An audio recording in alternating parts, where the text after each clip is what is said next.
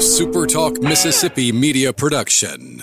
You're listening to Sports Talk Mississippi on demand, presented by Pearl River Resort. Escape to Choctaw, Mississippi and enjoy world class gaming, the Dancing Rabbit Golf Club, and Geyser Falls Water Park. Escape to Pearl River Resort. To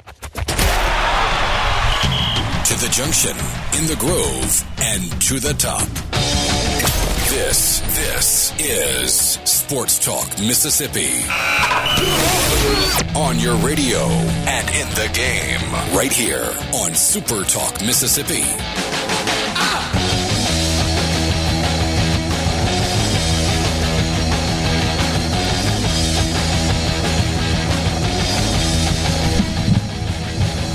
Middle of the week with you, Sports Talk Mississippi, streaming online at supertalk.fm. Glad to have you along. Richard Cross, Michael Borky, Brian Haydad, Brian Scott Rippey, thanks for being with us on this hump day.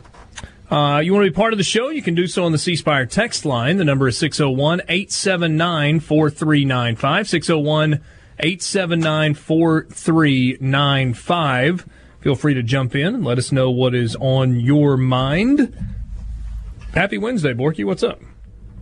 Happy Wednesday. God, this week's going by slow, as it turns out. Slow? Yeah, man. It's only Wednesday.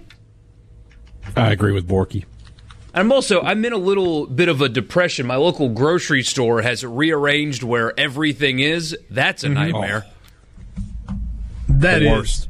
a bit of a bummer. Where do you go to the grocery store? Is it that one by county line that like used to be a college, or is now a college used to be a grocery store? I have no idea what you're talking about. Uh, behind Scrooge's. I guess you're further out than that. Yeah, I'm up north of the reservoir. So where do you go to the grocery store? Uh, Kroger. And Kroger just all of a sudden decided to rearrange everything? Man, everything. Like they've got a map. The second you walk in, they've got a map, and they're in the process of doing it slowly. and it's like, here's where all this stuff is going to be. But right now, they're in the process of moving everything. So even when you look at the map to find your stuff, it's not there yet. So we lived in Jackson for almost a year for Jane's next to last year of pharmacy school. So the, the clinical year in Jackson. And we kind of lived in Northeast Jackson over kind of close to JA, rented a house over there. And so we used the big Kroger that's right there on 55, like just, uh, I guess it's just south of County Line Road. Does that, does that make sense? I think that's where it is. Anyway, the, the great big Kroger that you can see from 55. And for almost the entire 10 months that we were there, it was under construction because they were turning it in, in from a big Kroger into like mega Kroger, doubled the size of it. And so for the entire time, it was like every time I went, there was, you know, stuff was in a different place. And I remember that being a little maddening. They're doing that in Oxford right now also. There's a, they're like doubling the size of Kroger. Yeah, like you, So- you have a game plan, you, you make a list, and you want it to be really quick. Like it, it was something I did early this morning, so I could you know get done and record a podcast with Rippy, and then record one of my own, and also I don't know, like do my actual job and prepare for this radio show.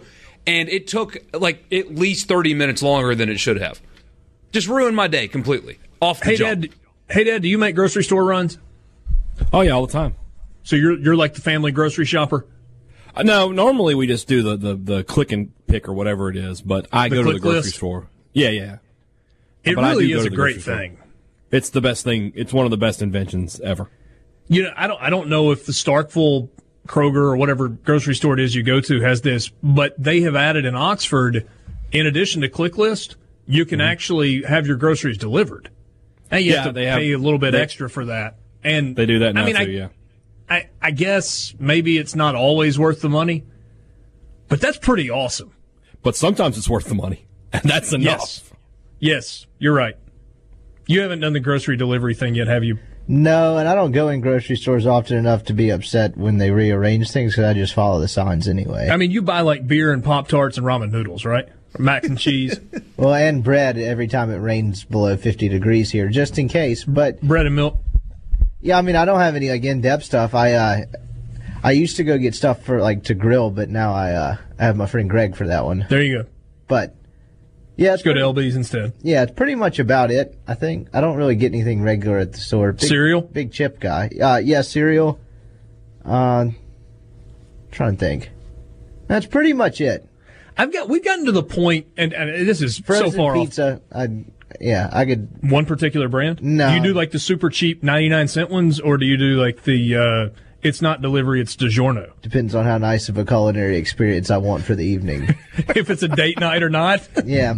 So we'll see. Baby, I got you a Red Baron tonight. Let's go. Stuffed crust DiGiorno. I had a roommate in college one time who walked in and I said, check out this DeGornia. And I was like, excuse me? And he was like, yeah. I was like, oh, you can fit in on this radio show. Do you buy Pringles at the store that came in on the text line? I do. I haven't eaten those in quite a while. We we have reached a point of frustration.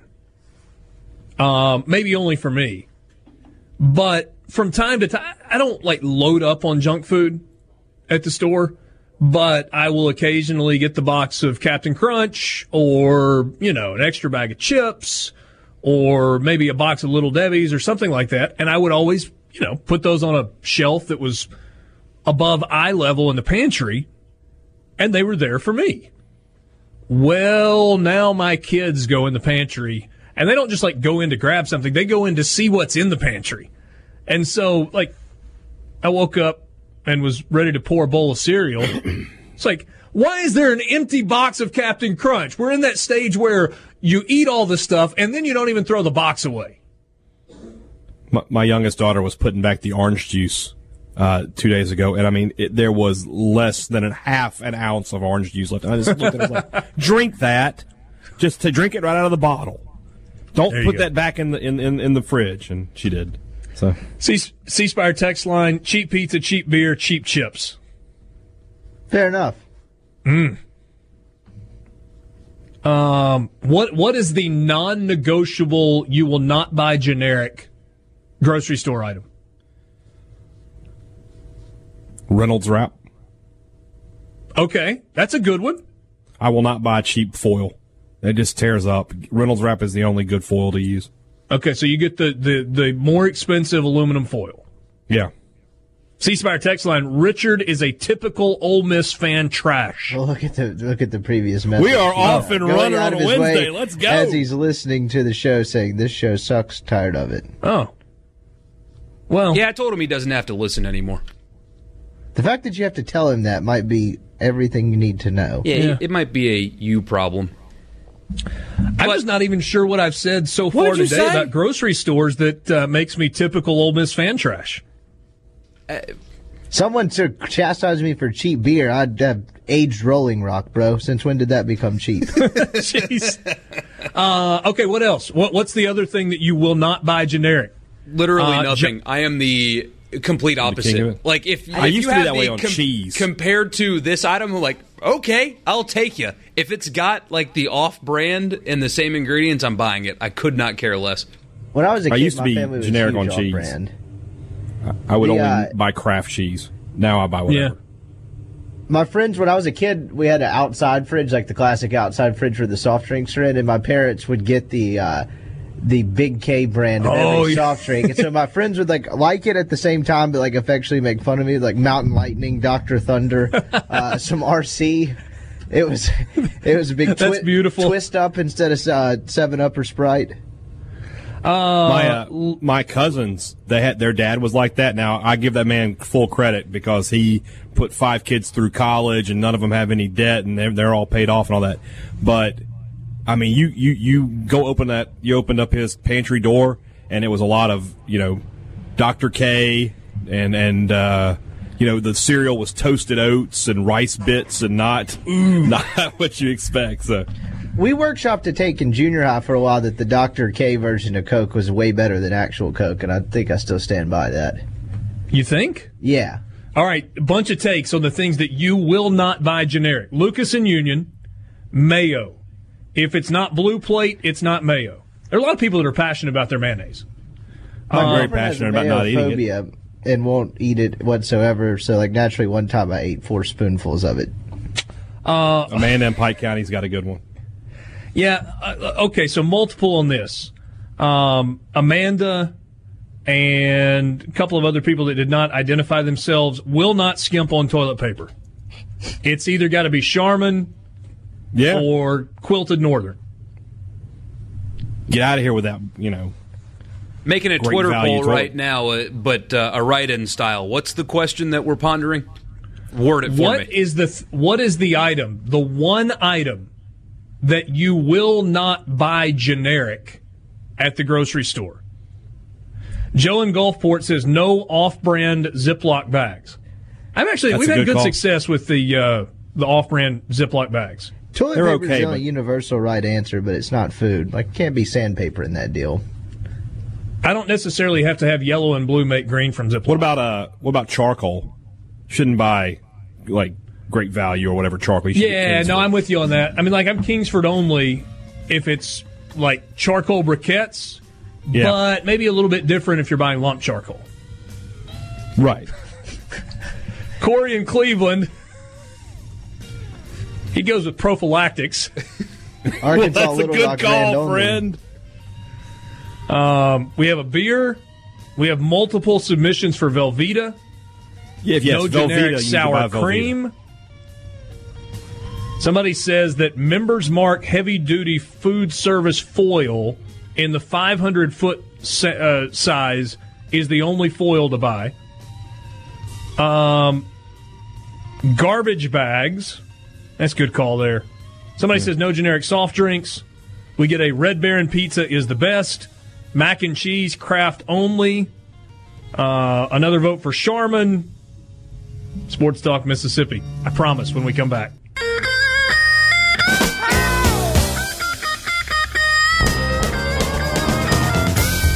Only because these are making me laugh, not because I'm going to turn this into a three hour what do we do at the grocery store. We got some strong takes on here. Hellmann's is the only mayo. Jif is the only peanut butter. GIF is, by the way, not an alternate pronunciation in this situation. Welch's is the only jelly. Oh, come on now, Smuckers. I'm with you there. I am I am Smucker's only on the jelly. See, I- Smucker's strawberry for the uh, PB and J. Boom! Me and Richard people are- Cross coming together. I think these people are full of it. If you put Peter Pan and Jif next to each other and took the labels off, there's no way you could tell the difference. You're wrong. No, I'm not. You're wrong. I don't. I, see, I think all the people that do that are full of it. I'll tell you what you can tell the difference on. It drives me crazy is when my wife buys Smucker's natural peanut butter. Oh, You like take the lid off and you got to stir it to make it all like They got the- peanut butter oh. consistency. Ugh. nobody wants that. It's terrible. Um, I remember this as a kid. So uh, we get we get a message that says only Pop Tart brand Pop Tarts, and I completely agree with that. But I do remember my mom from time to time buying uh, generic Pop Tarts when I was a kid. Generic Pop Tarts are fine. I disagree. They taste like didn't know they cardboard. ma- I didn't know they made such a thing. Yeah, yeah. Uh, somebody said there's maybe one factory in America where they actually make charcoal and they just pour it into different bags. That's probably true. Heinz ketchup or get out. You got to do the sriracha ketchup if you're actually a veteran. I agree on the Heinz. Um, people are passionate about their mayonnaise takes because we have had Hellmann's is the only mayo, Blue Plate is the only mayo, Duke's mayonnaise with multiple exclamation marks. Somebody That, that's your Q-tips. taste test difference right there. Is give Rippy three spoons with three different mayonnaises and see if he can tell the difference. Oh, oh, gross. Oh, I don't think I could do it. I could eat three spoonfuls of mayonnaise. I couldn't decipher the difference. Um, I had just a friend text me. He said duct tape, duck brand duct tape is the only way to go. French's is the only mustard. no grape. Poupon? Amanda says Smuckle, Smucker's natural peanut butter is so much healthier than any other kind, and I cannot eat anything but Smucker's jelly. Okay. Health isn't our forte. yeah, between yeah, the yeah. four of it us. really Amanda, I isn't. love you, but you're wrong on your peanut butter take.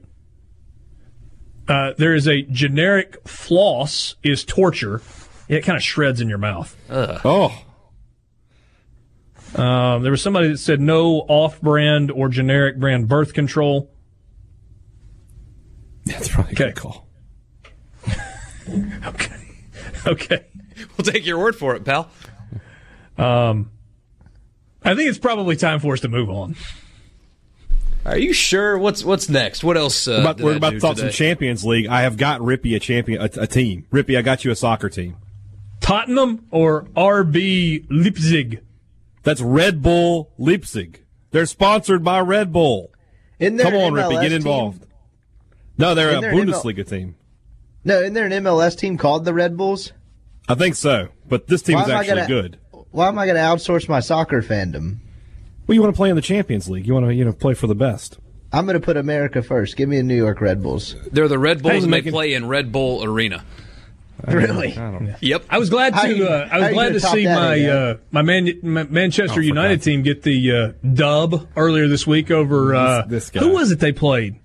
Who Na- was name, it? name two players on Manchester United. I'll, was, I'll give you um, money if you do it. Is Wayne Rooney still Oh, around? Bald guy? You talking about No. Chelsea?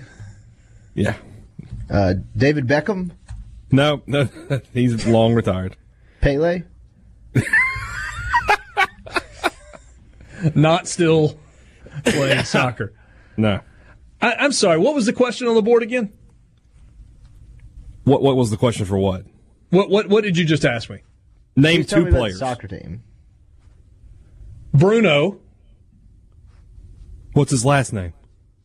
I It doesn't matter. Fernandes Fernandes.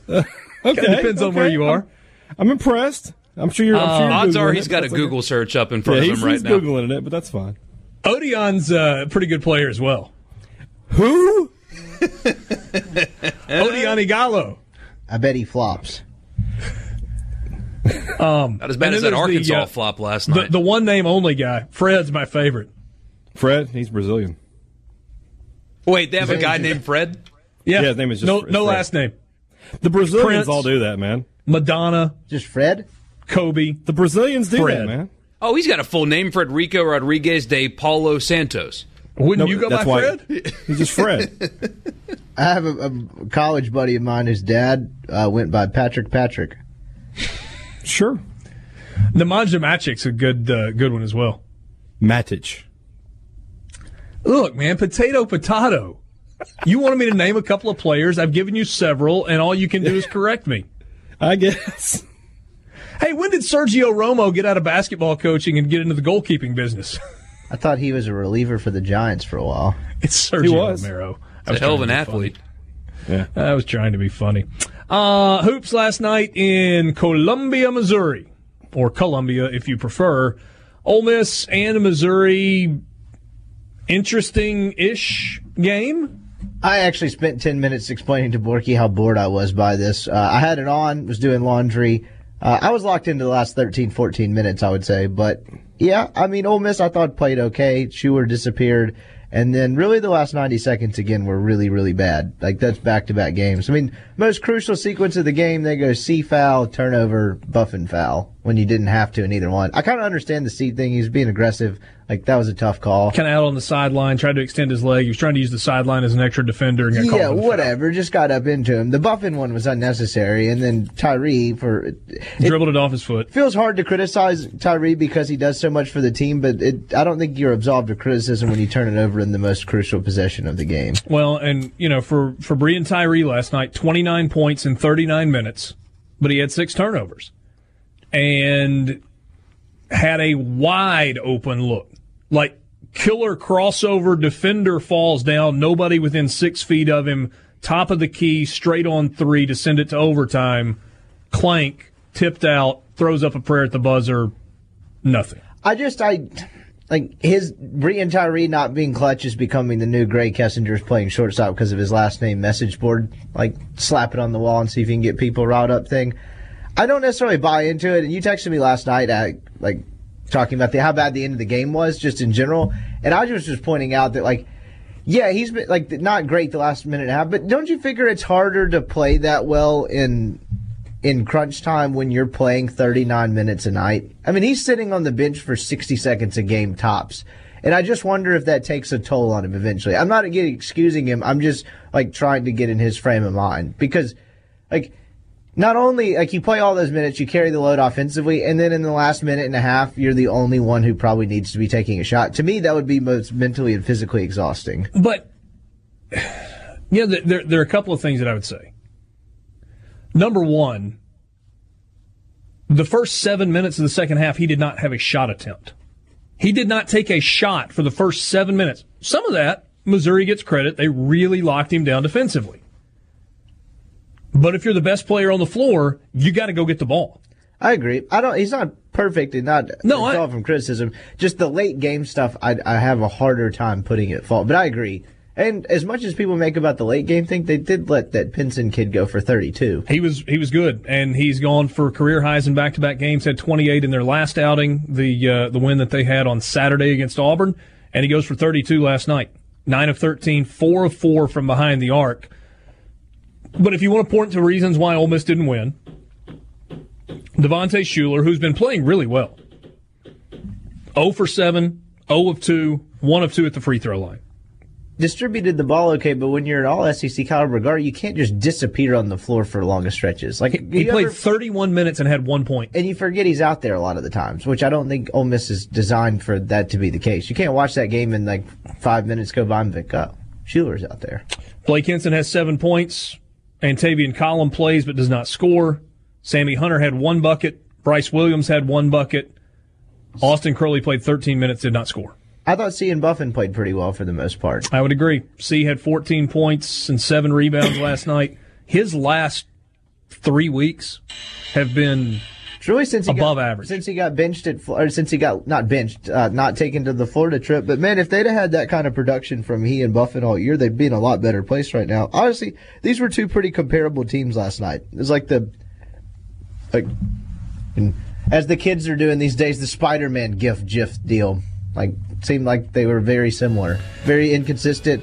Both have a guy that's capable for popping off, and I think they're both had the same record going in. the, the difference in Ole Miss being 13 and 13 and currently 11th in the SEC and being an NCAA tournament bubble team right now is this statistic. Simple. In games decided by five points or less, Ole Miss is 0 and 5 in SEC play and 1 and 6 for the year. Ole Miss is one win all season long in a game decided by five points or less was the crazy come from behind victory against Penn State at Barclays back in November. 74 72 win. Every other game they've played in which there was a five point or less margin, they've lost. Can't win close games. It's hard to get to the postseason. Sports Talk Mississippi. We'll be right back.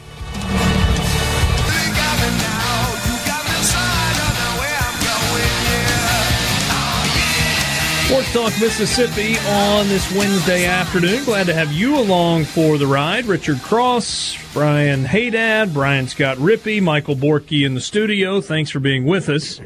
C Spire text line 601 879 4395. Uh, Ole Miss playing baseball this afternoon. First pitch, 4 o'clock. Rebels hosting Alcorn State.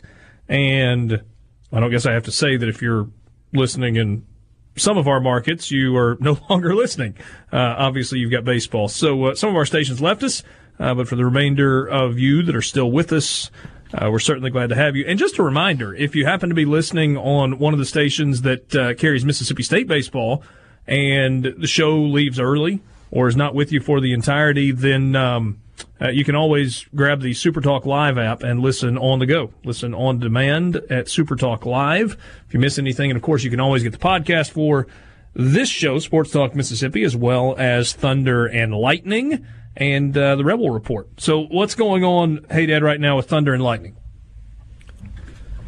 A lot of good stuff. It's the best MSU No, podcast I mean, like- you can find. What are you talking about? Preview what's coming up tomorrow is what I was getting. Oh well, tomorrow's show will have uh, we'll obviously uh, recap what happens tonight at the Hump with Mississippi State and South Carolina, must-win game for the Bulldogs. Uh, we're also uh, into our I know one of Richard's favorite things. We're into some spring positional breakdowns. We're talking about running backs on the tomorrow's show. Are you Kylan really? Hill. Yeah, I mean we're we're about that time. So Spring positional breakdowns. oh yeah, a lot to talk about. All right. So Hey, Dad, what's happening tomorrow's on running Rebel backs. Report? hey, Dad, what is happening on Rebel I'm sorry, Report? Rippy. what's happening in the Rebel Report? Bunch of Ole Miss fan trash. That's what's happening. I thought about tomorrow. I, I was I texted Borky last night, con- contemplating getting Scary Gary on to uh, rehash Mm-hmm. NASCAR thing. because I'd worked. He was here earlier today. I know he's cleaning out the the shed, right? Yeah. I well, I was workshopping. I workshopped this idea a while back about getting he or JT on and asking dumb NASCAR questions because we went to a commercial break yesterday. I asked him how doing steroids would help in a NASCAR, and it got kind of sidetracked into, well, if you were high, you'd be driving slow. If you're drunk, you're driving fast, which both of those are illegal in a NASCAR. Uh, and pretty much just any car. So we might uh, might get that going for Thursday or Friday. Okay. I'd actually like to figure out what NASCAR is. I don't. You talk about like that and cricket are two things I have zero idea about. Like not even the basics. Like I can figure out soccer. Like you know, you act like you have a torn ACL every time your shoe comes untied. You try to kick it in the net. I got the basics, but I know nothing about either one of those sports. From an Ole Miss standpoint, we'll be talking baseball and basketball though. There you go. Um, do you have a specialist that you can bring on to talk cricket? No, I've, I've, although I bet I could find one. Honestly, it couldn't be that hard. Just crowdsource it. Yeah, or MSU has a big cricket club. I bet Ole Miss does too. I might have to look into that. That NASCAR and hockey might be my 2020 try to figure out what the nuances of the sport are. I'm going to go one at a time though. I'm going to get Gary to teach me NASCAR. Okay. Um, you mentioned JT a second ago. I intended to do this on Monday. It was late in the show when this was posted, and then yesterday just kind of got away from us. So JT's wife Janet has posted on Facebook uh, an update on JT's condition, and we've tried to kind of keep you up to date with what's going on with that. Uh, this was her post from a little after five o'clock on Monday. God is good. They removed him, JT, from the ventilator yesterday. We walked in having no idea this would happen, so we were surprised and happy. He's doing great. He is asking for water and food. They are taking it slow. He also says he wants to go home, but I expect it to be a little while before that can happen because he's still very weak. We're so very thankful for all of your prayers. I truly believe that is the only reason that he is still alive. Please continue to keep him in your prayers as we still have a long journey ahead of us. We are so proud of our fighter. I'm just going to be honest with you. Just completely honest with you, as I would be if JT were sitting here next to me. I did not think that I would be reading you that update two weeks ago. And I'm so glad that we can. JT still got a long, tough road in front of him. But to go from pulmonary embolism, where he's got blood clots in his lungs and is sedated to the point of being in a medically induced coma, basically, to they have completely removed the ventilator and he's saying, I'm hungry and I'm thirsty. Unbelievable progress for our man JT. Long way to go. Please continue to think of JT, to think of his family, to offer up prayers on their behalf. And let's just keep Big Man chugging, and uh, we'll get him back behind a microphone before too terribly long. And it'll be a happy day when we do. Certainly appreciate Dave Hughes and the job that he's doing filling in for JT uh, during uh, the time that JT's having to be away uh, from his show uh, that he's been hosting for over 20 years. And uh, really, really proud and excited for his progress. And again, for being honest, I don't think those of us that were, you know, at least reasonably close to the situation had um, had an expectation that we would be this th- this far this fast. So thankful for that. All right. Hey dad, a massive highlight double underline all caps bold face type massive game tonight for Mississippi State in Starkville against South Carolina. I don't think there's any other way to describe it. No, you're not wrong. And, really, the rest of the way for Mississippi State is going to be a, a lot of, of games we're going to term as must win and massive and things of that nature. But South Carolina is a playing well right now. Uh, you know they're going to be well coached with Frank Martin. They won eight there. of their last ten. Yeah, I mean they're making a push here, to try to get in. And this is sort of the same thing that happened to them last year, as you remember. They were good in conference play up Yeah. until the very end, but you know their non-conference sort of bit them in the butt. This time, you know, I don't know what's going to happen with South Carolina, but I know if Mississippi State wants to go to the NCAA tournament, they need this win. They really, really need it. And conversely, if South Carolina wants to get to the NCAA tournament, this is a quad one road opportunity. Yeah. This would be a big feather in the cap of Frank Martin's basketball team if they could come on the road and get this one. They came on the road to Mississippi a couple of weeks ago, and it did not go well. Ole Miss played well in that game, and the Rebels got the win. Mississippi State trying to do the exact same thing tonight. And South Carolina, they've just been good. I mean, the, the, the marquee win, the signature win on their schedule is the home victory against Kentucky. But they've got um, they got a home win against Auburn, or no, what? Not against Auburn. Um, against Tennessee last week. They've got a road win against Clemson. They've got a road win against Virginia, who is now, according to Joe Lunardi, in the NCAA tournament field. They've got a pretty decent resume at this point. Yeah, and this would be another, like you said, a a big stamp for them to get if they could get it. But the same thing goes for Mississippi State. Uh, and this is- Absolutely. and State, you know, they play each other again, uh, and at the end or something at the beginning of March. So this is an opportunity for State to get a quad two win at home, and then turn around on the road and everything. If the way it holds, could end up with a quad one win on the road if they could beat South Carolina and Columbia. So you want to go ahead and get that first punch in here, and you know, and you know, I don't know what kind of crowd it's going to be with an eight o'clock tip, but you know, whatever home court advantage State can have, they're they're going to need that tonight because this is going. As Abdul Ado said yesterday, it's going to be a, a no blood, no foul kind of game.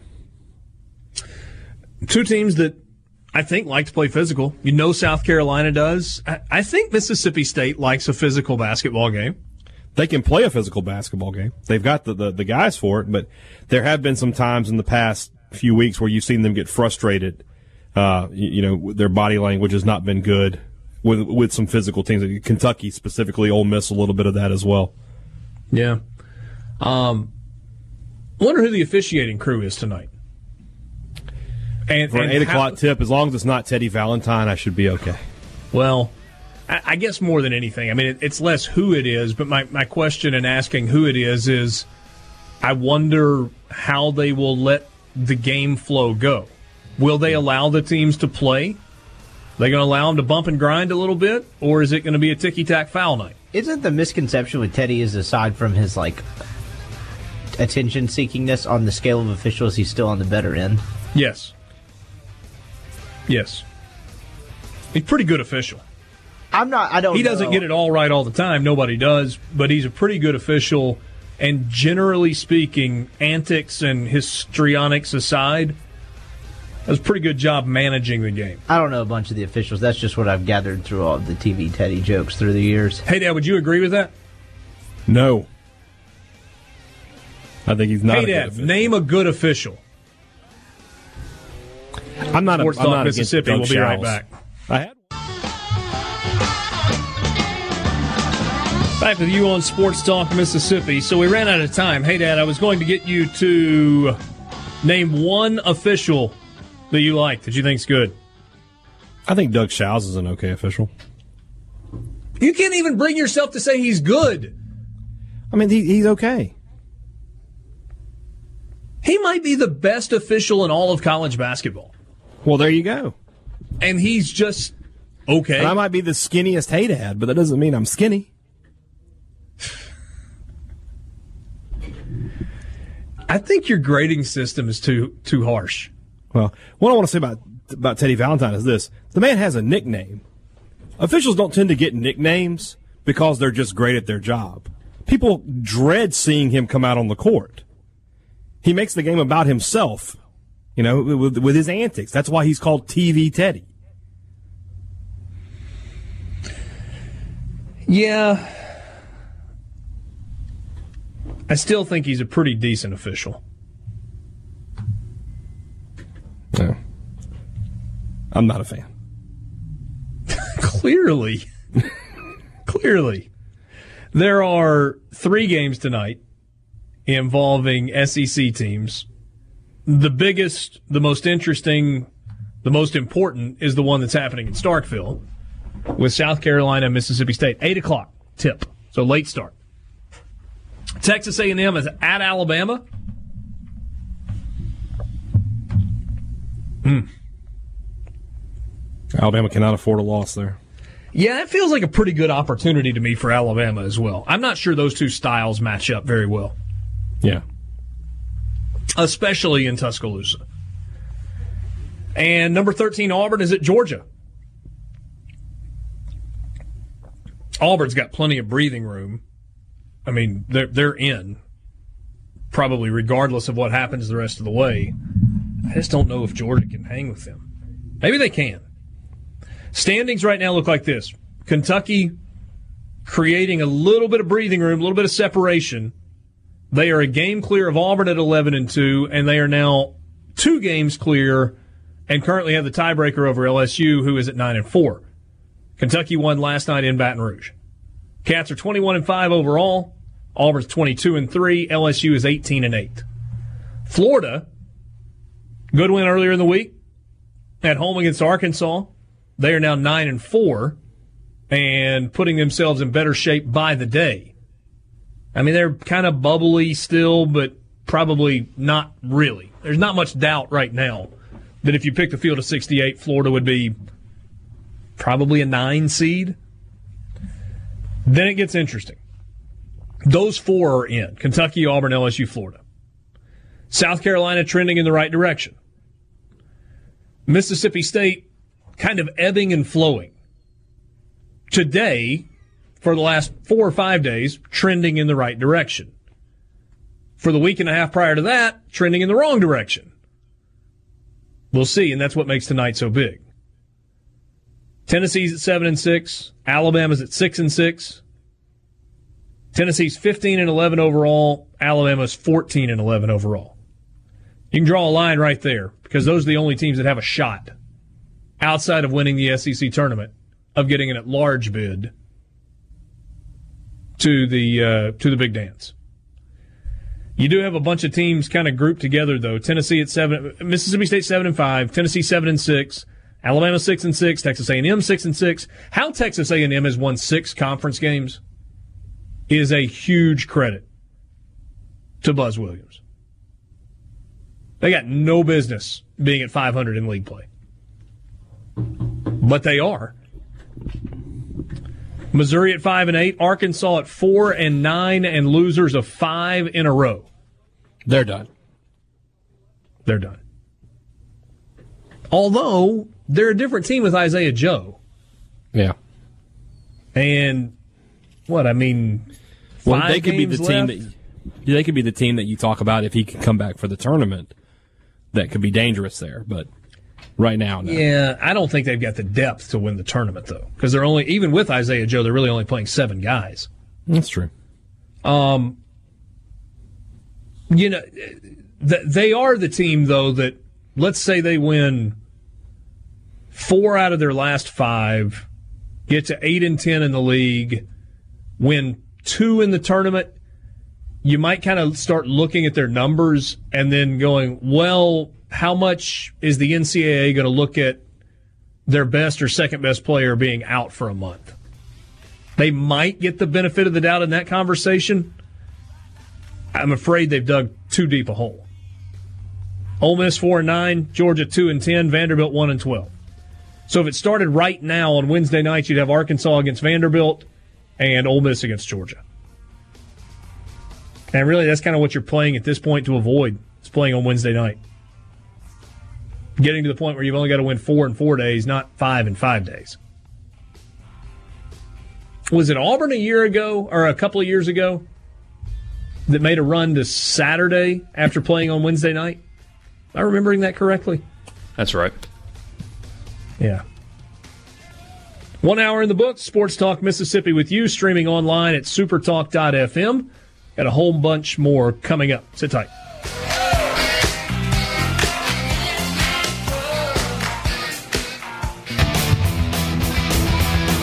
Just after 4 o'clock with you, Wednesday afternoon. Richard Cross, Michael Borky, and Brian Haydad, Sports Talk, Mississippi.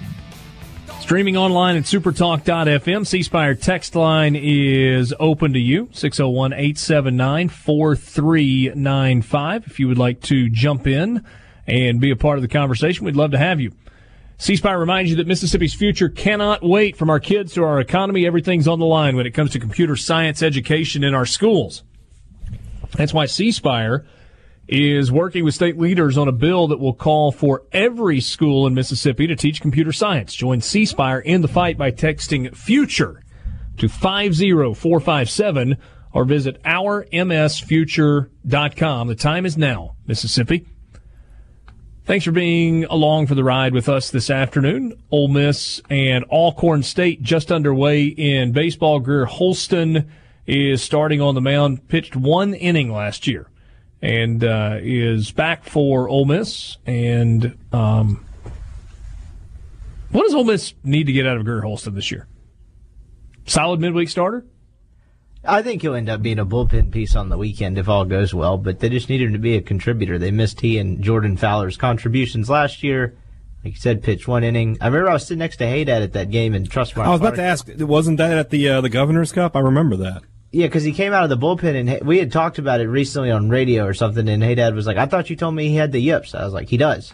I don't know what's about to happen here, uh, but yeah, that was the only time he pitched last year. He was he seemed to be quote unquote kind of like fixed at, at the end of last year. They just I thought they would save him as far as a red shirt, but then he pitches the one random inning. But anyway, he looked okay in a third of an inning against Louisville over the weekend through 90 something. Everything looked normal. So they just need him to contribute in whatever way possible. Yeah, and big loss in velocity a year ago, and I think maybe it made some changes mechanically and didn't work out the way they had hoped, and kind of said, you know what, go back to what you did all through high school and first part of your college career. I think so. No word on whether if he did the Rube Baker uh, Major League Two Playboy deal, get it back to the pitcher. Or, Continue your quote. What it, uh, I forget what it is. Uh, he reads the articles, right? Hey, Dad. Yes. Come on, hey, Dad. There's no one quote with Mr. that one. He just yeah, but it's like a yeah. long, drawn out thing. It's like you know he's talking about like what is it like? You know, has a lacy finish. I don't know. Well, he's like, you read Playboy Rube, and he's like, yeah, I read the articles. The guy's like, yeah, sure you do. It's like, no, I really do. The XFL's ratings, big topic of conversation after week one, as we expected would be the case. They went down in week two, a pretty significant drop off. But, and Borky, I think it's a big but, the numbers that uh, have been published for the games that were on ABC, Fox, and ESPN and FS1 last week, pretty strong still, and something that I would think the networks would be pleased with. Yeah, and uh, I found the quote, by the way. It's Rube. You look at Playboy a lot, don't you? I don't just look at it, I read the articles. Sure, you do. I do. I especially like it when they mention the girl's interests, like Betsy loves surfing. well done. Uh, but yeah, no, it's it's a really good sign because the AAF's drop from week one to week two was, I mean, basically off a cliff. Uh, just a catastrophic decline from week one to week two. We're talking like 3.4 million people to under a million. Uh, just a complete fall off. And the XFL didn't do that. And, and it's you're always going to get a massive bump when a novelty thing happens. Uh, I mean, like the opening first two days of the Olympics are always going to be better than the last two days because the novelty's kind of worn off. But if they can remain solidly, which is what they were last week, at 2 million or above, I mean, that is better than anything else you could air in sports right now, save for a handful of NBA games this time of year. Like this is that that's a really good strong number, and that's the only thing that will matter if if you're talking about this league sticking around is if that number can stay right around there. Well, the other piece, uh, the investment piece from Vince McMahon the fact that the league is funded for three years gives it the opportunity to become routine. So the first year numbers matter. Week one numbers mattered. the numbers kind of stabilizing matter. But isn't this more about let's put a good product on the field, get some good press, which they've gotten. People seem to be enjoying it, and then have a normal offseason and come back and do it again next year and have maybe a little bit of a bump in the ratings, but again, stable audiences, and then be able to come back and do it again. And if you do that, maybe then you kind of get to the point where you've got a little staying power. Is there something to that? I think so. It, it, I think it's especially important that they got into big markets. I mean, I loved the idea that the AAF gave Birmingham a football. I mean, just if you look at ratings for any football game, Birmingham always does well. They love it but it's still not a big place. And so they put teams where you're going to just have more people that would watch the games and, and keep it above board. I, I've seen the biggest criticism of the league is not good enough quarterback play. And eh, do these people not watch the NFL on Sunday? Because there's not good quarterback play in the NFL. So if that's like your knock against the XFL is, oh well, the quarterbacks aren't that good when you had a game between Andy Dalton and Ryan Fitzpatrick in the NFL. Uh, what are you complaining about? There was a guy who threw 30 interceptions in the NFL this year. Yeah. What are we, what are we talking about here? I think another reason they're, they're a little more successful this run and is that if you didn't know Vince McMahon was the owner, you wouldn't know Vince McMahon is the owner. You remember the last time That's they did this? Point. He, he was out in front of all this and they had, you know, the, the cheerleaders who were, you know, a little risque and they had you know Jim Ross and Jerry the King Lawler, who I love, you know, but they were doing football games and. This time it, it feels like a real professional football league, and Vince McMahon is just the owner of it, and he's just the money guy. I think you're onto something there. St. Louis, home of the Battlehawks, is fired up about the XFL. They are without an NFL franchise that was a, a, a city that supported the Rams. It just wasn't a lucrative market to have an NFL team in comparison to moving the Rams to Southern California. But is it because you're having all kinds of issues with the attendance there, more so to the to the Chargers? Yeah, but that, that market still. Yeah, I got that, but everyone in LA is a Raiders fan. But like, I think this whole thing with the Battlehawks, as you know, is just stick it to Stan Kroenke type of thing. I don't think LA, St. Louis wasn't viable, which I think is part of the reason why they were so mad. I mean, he's getting sued by him right now. If, if I'm not mistaken, the city of St. Louis is suing the Rams, and they weren't good the last few years there either. I mean, they supported a really bad product and still lost it. Very average product. Jeff Fisher Day, eight and eight.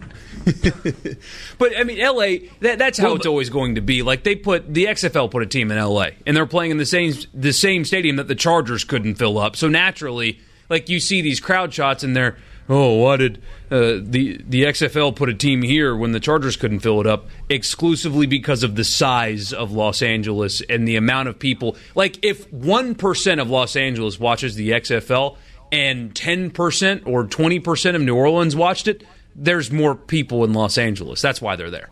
Yes, that's true. I did see somebody say, "Hey, pregame shot of LA in the crowd. Ugh, looks like what a uh, Chargers game would look like if visiting fans didn't fill up the stadium." The St. Louis piece, they've sold out their home opener. Now, where are they? The caveat it comes up comes with a caveat. Upper decks are closed off. A sellout is constituted by 28,000 fans. So it's not a sellout like when the Rams were there and it was the greatest show on turf and there were probably what 54 55,000. I don't know what the capacity was when it was the Edward Jones Dome. But all 66 9. Nice. 56 9? 66 9. 66 9. Okay. Um, so, yeah, I mean, it's obviously a lot smaller than that. But the way they've got the stadium configured, they're sold all the seats.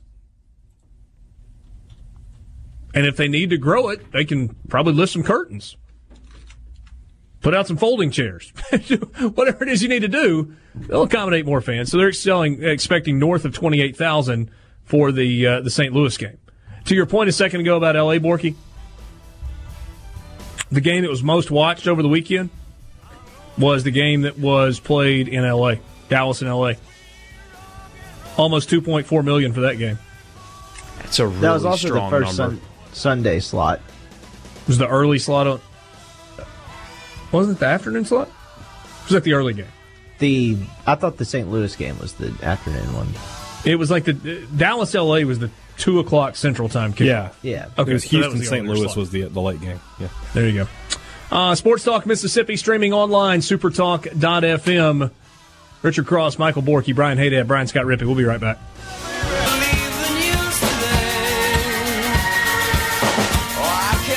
Back with you on Sports Talk Mississippi, streaming online at supertalk.fm.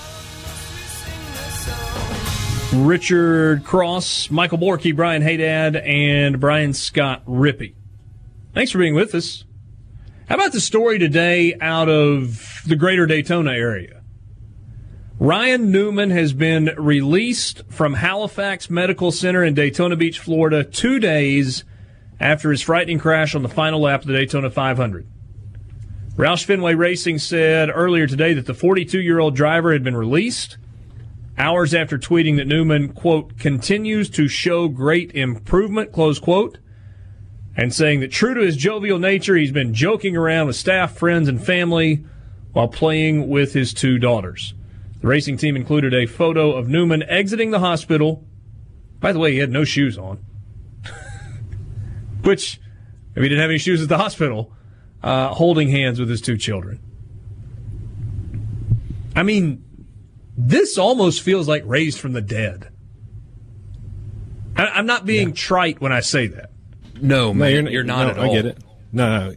Everybody who watched that had that thought that that he's not coming out of that car, and now he's walking out of the hospital. So yeah, When they pulled that black curtain thing up and then Fox just cut away from it completely, that I said on Monday, I thought they were pulling a, a body out of the car and, and not a person anymore. And it just goes to show. I mean, he mentioned it himself. I, we brought this up on Monday too. That I mean, years ago, after uh, the the Dale Earnhardt tragedy, he was interviewed and asked about the safety regulations, and, and said, "I feel so much safer in the car now than I did before."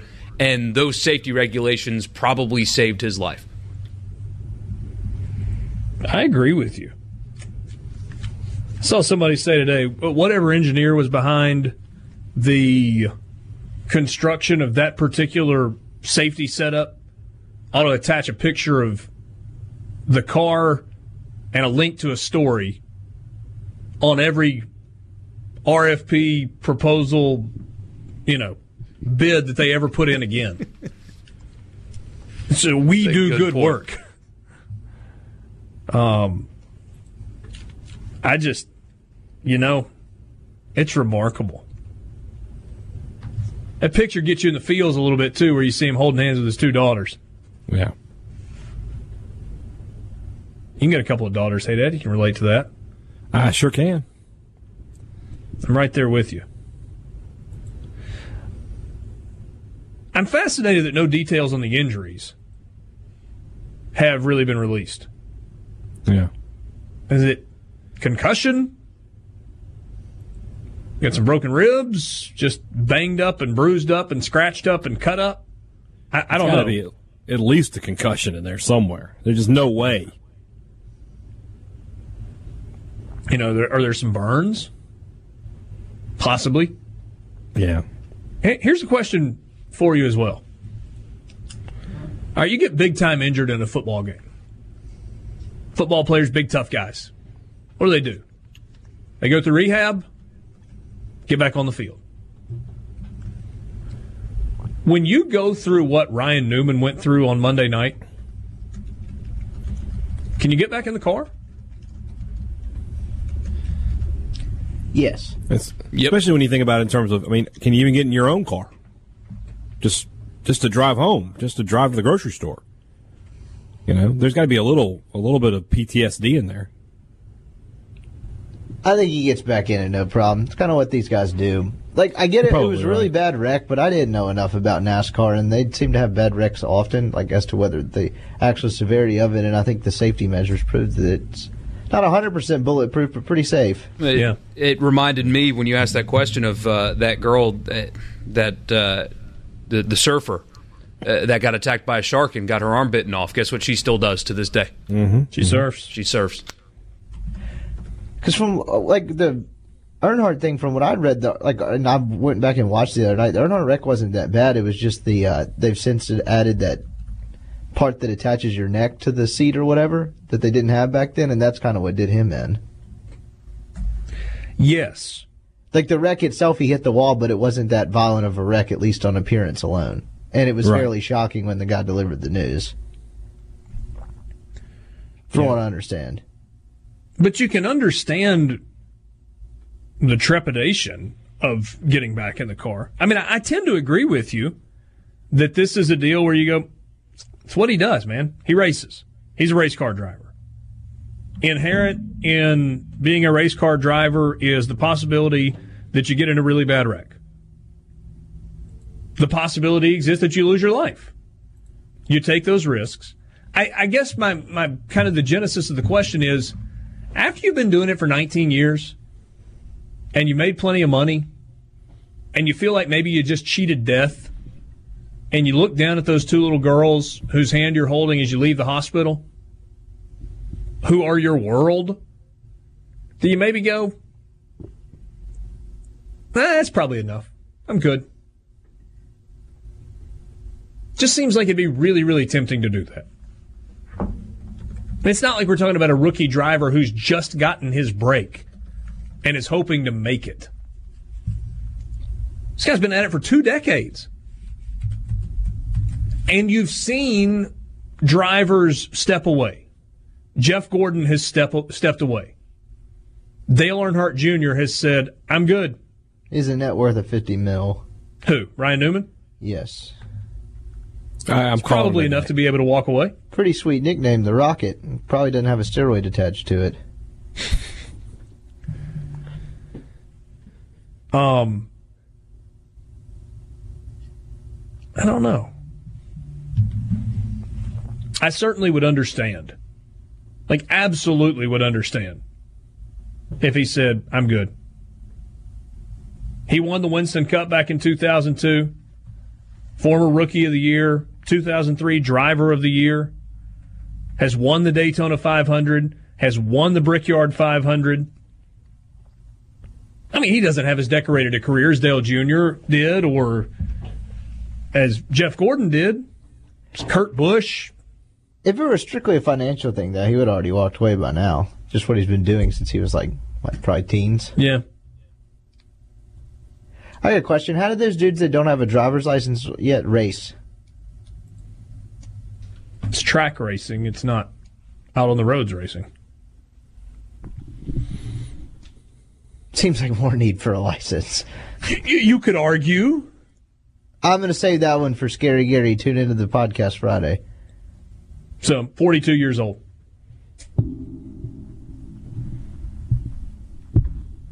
Are we seeing this more in football? You have a really rough injury and you walk away. I feel like it's more like cumulative.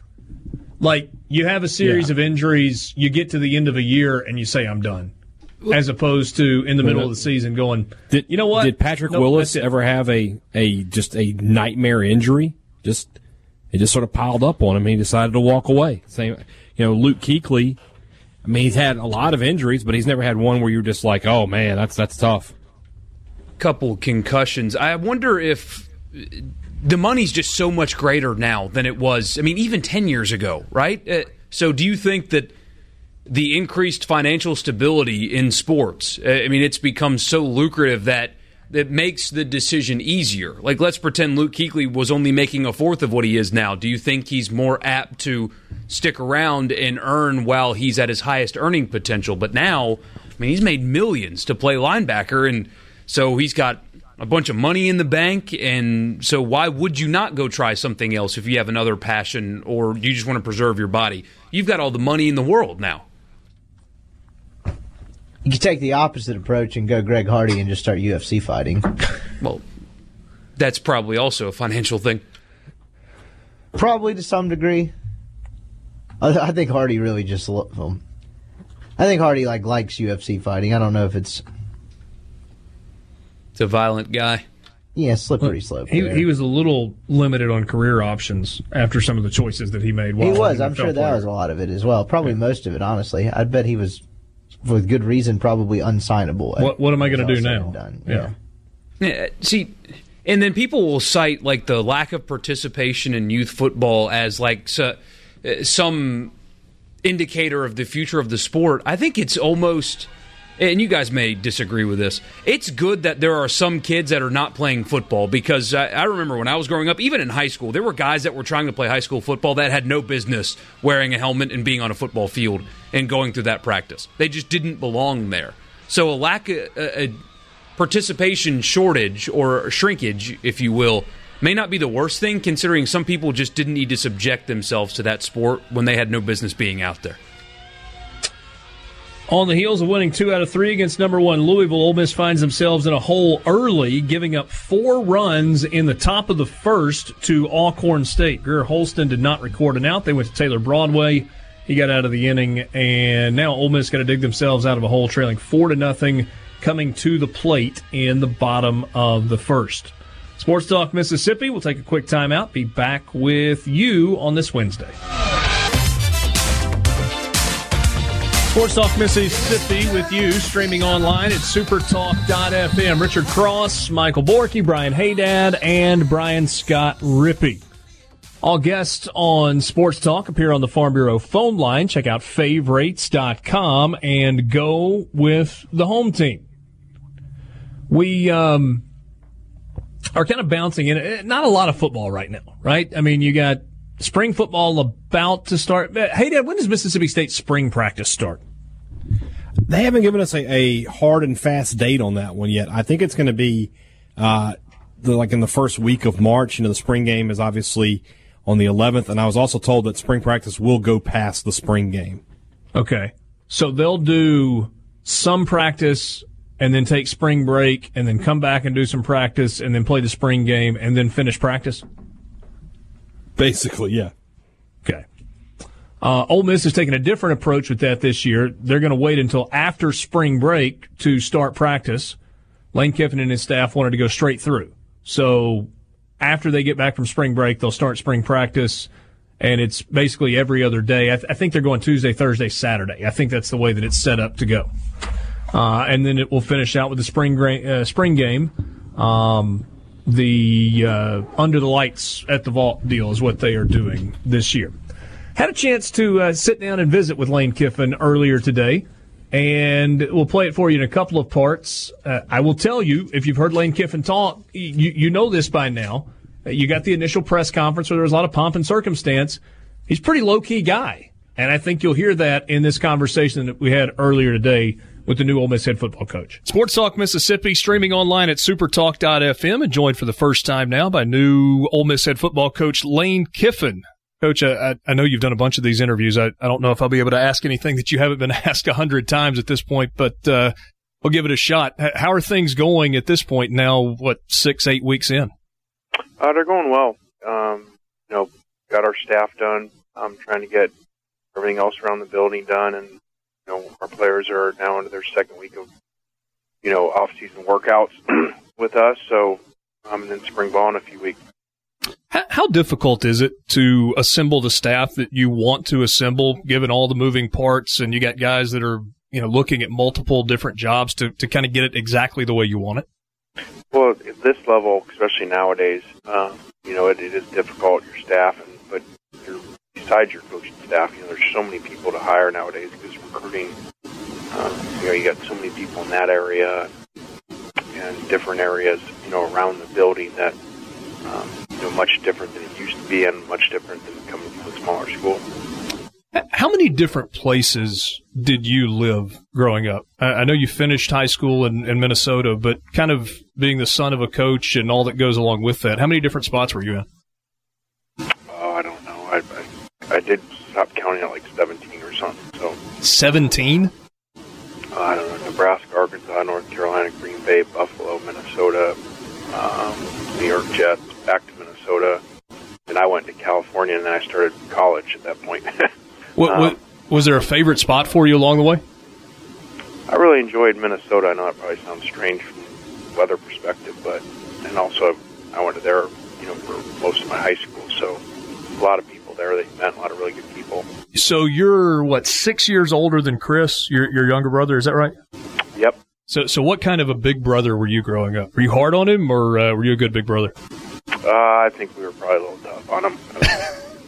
picked on him. He was the baby in the family, and um, so uh, we probably weren't great to him. Everybody knows your dad. Everybody knows you. Tons of people know Chris now. But what about behind the scenes? Tell me about your mom. Um, well, if you call her, she'll tell you. She'll, she'll be all day on the phone with you.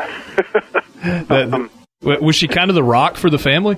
Yeah, we let her. We had her stop doing interviews actually at one point. uh, she wanted a little too much information on interviews, but you know she did a good job. And, and anytime you're a coach's wife, the coach is obviously gone a lot, um, especially back then, uh, early on when he was in college, for sure. At, at what point did you know that coaching was going to be your path? I think I kind of always did, probably from like ninth grade.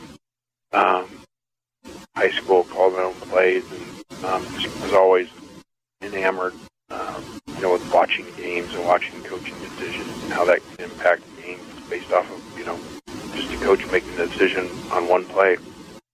So, so were you looking when you were playing high school football and even when you were in college at Fresno State, were you looking at it differently than maybe a lot of other guys do just because of kind of knowing where you wanted to ultimately end up?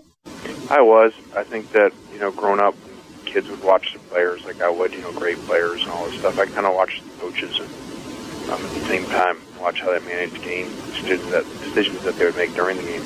What, what went into giving up your senior year as a player to be student assistant and, and work under Jeff Tedford at that time?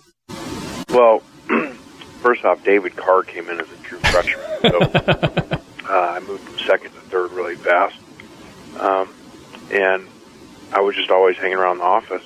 And the coach actually brought it up and said, you know, hey, you know, you're here all the time. Why don't you start helping us out?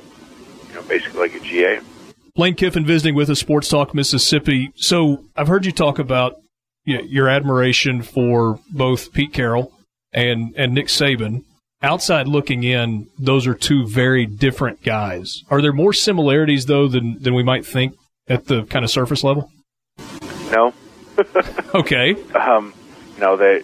The only thing I've said that they do have for sure is they have a philosophy, and even though it's extremely different, uh, they have it nailed, and, and it took them time.